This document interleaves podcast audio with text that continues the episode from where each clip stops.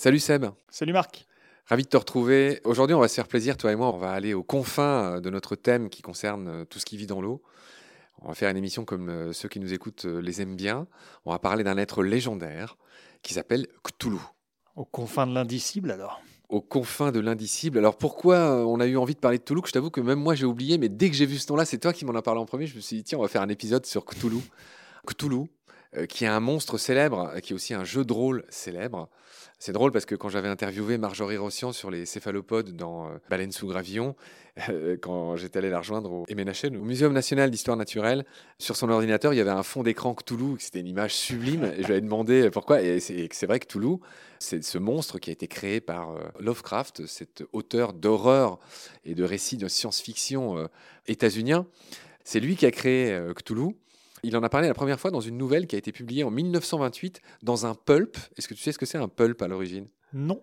Alors un pulp, c'est un petit cahier euh, pas cher. Tu sais, on retrouve ça dans le titre ah Pulp Fiction le film de Quentin Tarantino. Un pulp, en gros, c'est une espèce de petite BD pas chère euh, qu'il y avait dans ces années-là. Donc voilà, la première fois que Cthulhu a été publié, ben, c'était en 1928 dans un pulp qui s'intitulait Weird Tales, des contes étranges. Euh, voilà, est-ce que tu commencerais, cher Seb, par nous décrire Cthulhu, à quoi il ressemble? Ah bah, pour reprendre le vocable le plus employé par Lovecraft, je pense dans ses bouquins, il est indicible.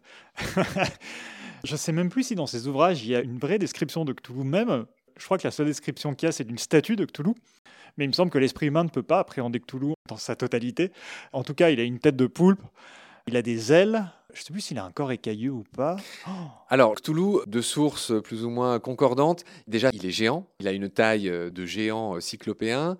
Euh, effectivement, il ressemble un peu à ce pirate dans Pirates des Caraïbes. Là, tu sais qu'il y a des bras autour. Bah, oui, autour de la gueule, si j'ose dire.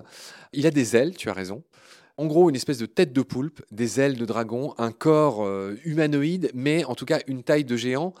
Cher Seb, on pense que Cthulhu, c'est un mix qu'a créé Lovecraft à base du fameux Kraken, dont je veux bien que tu nous rappelles euh, ce qu'il était, le Kraken. Ah bah, le Kraken, c'est la légende du calmar géant, plus ou moins. Dans les mythes scandinaves Ouais, je pense qu'il doit dans pas mal de mythes aussi. Je sais pas s'il doit pas exister. Enfin, le Kraken, oui, lui-même. Mais après, je sais pas si les calmars géants, ils doivent pas exister dans les mythes japonais aussi.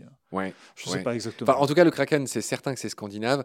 Et c'est un mix donc entre le Kraken et Dagon, qui était le dieu des Philistins qui était aussi quelque chose qui vivait dans l'eau, puisque Dag en hébreu euh, signifie euh, poisson. D'ailleurs, si je ne me trompe pas, euh, Dagon est cité par Lovecraft à plusieurs reprises.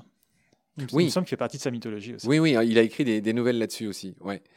Ce qu'on n'a pas dit, Seb, et je suis sûr que tu y as joué, en 1981, la gloire de Cthulhu euh, est devenue encore plus euh, mondiale, euh, planétaire, etc.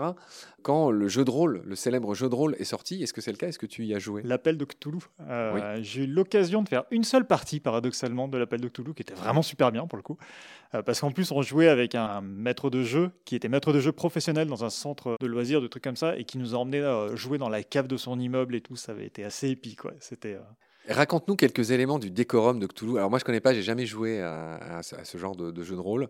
Cthulhu, il vit où? Il vit dans les profondeurs des océans. Il n'est pas terrestre en fait. C'est une espèce de déité qui vient de loin, qui a été bannie sur Terre, je crois. Dans la mythologie de Lovecraft, on a affaire aux grands anciens qui sont des espèces d'entités qui transcendent un peu tout. Euh, par exemple, tout ce qui est la géométrie des endroits où ils vivent, même des géométries qu'on ne peut pas comprendre. Il y a des angles que le cerveau humain ne peut pas comprendre, etc. C'est pour ça que l'un des mots les plus employés par Lovecraft, c'est indicible. C'est pour ça que d'ailleurs, il y a beaucoup d'adaptations de jeux qui sont faites ces derniers temps, où il y a une adaptation en BD, euh, Les Montagnes Hallucinées, je crois, qui vient de sortir, un truc comme ça. Et souvent, ça a du mal à marcher simplement parce que tout Lovecraft est basé sur le fait que tu ne peux pas décrire ce qui se passe sans devenir fou. C'est vraiment la base. Ce qui fait que dès que tu veux faire une description visuelle, ça devient très compliqué de faire marcher l'univers de Lovecraft. Et donc le jeu de rôle, bah, souvent, ça va être basé sur un univers type 1920, dans ces années-là, et qui va commencer à partir sur du bizarre, et du bizarre qui devient un peu trop grand pour l'esprit humain et qui vire vers la folie. Et après, tu vas avoir des choses très différentes. Par exemple, tu vas avoir euh, des récits comme Des ombres sur Innsmouth.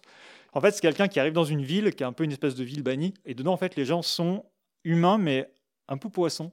Et la nuit, en fait, ils se réunissent dans la mer. Et c'est un truc qui est très étrange. Pour le coup, c'est vraiment un super récit de Lovecraft. Pour commencer du Lovecraft, moi, je conseille vraiment des ombres sur Innsmouth. c'est un de mes récits préférés.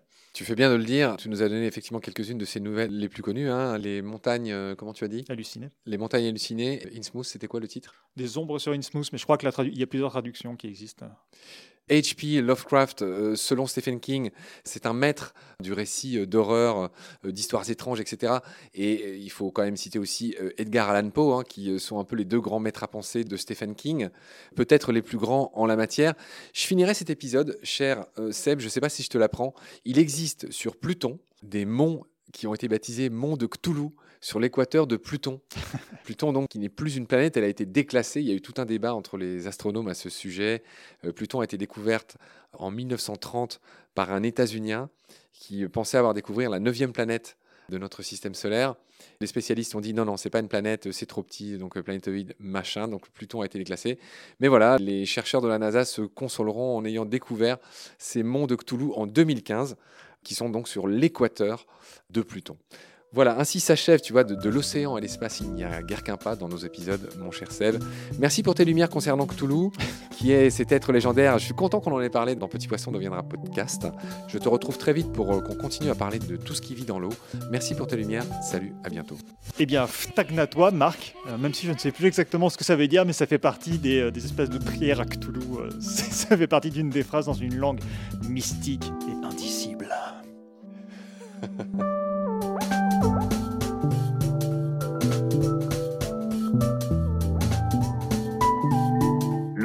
c'est la vie. C'est-à-dire que notre vie est intimement liée à la vie de l'océan. Voilà, c'est ça, pour moi, la seule chose qui compte. Tout le reste est secondaire, tirer du pétrole, des trucs. Pourquoi faire? Pour augmenter de 5% la production Rigolade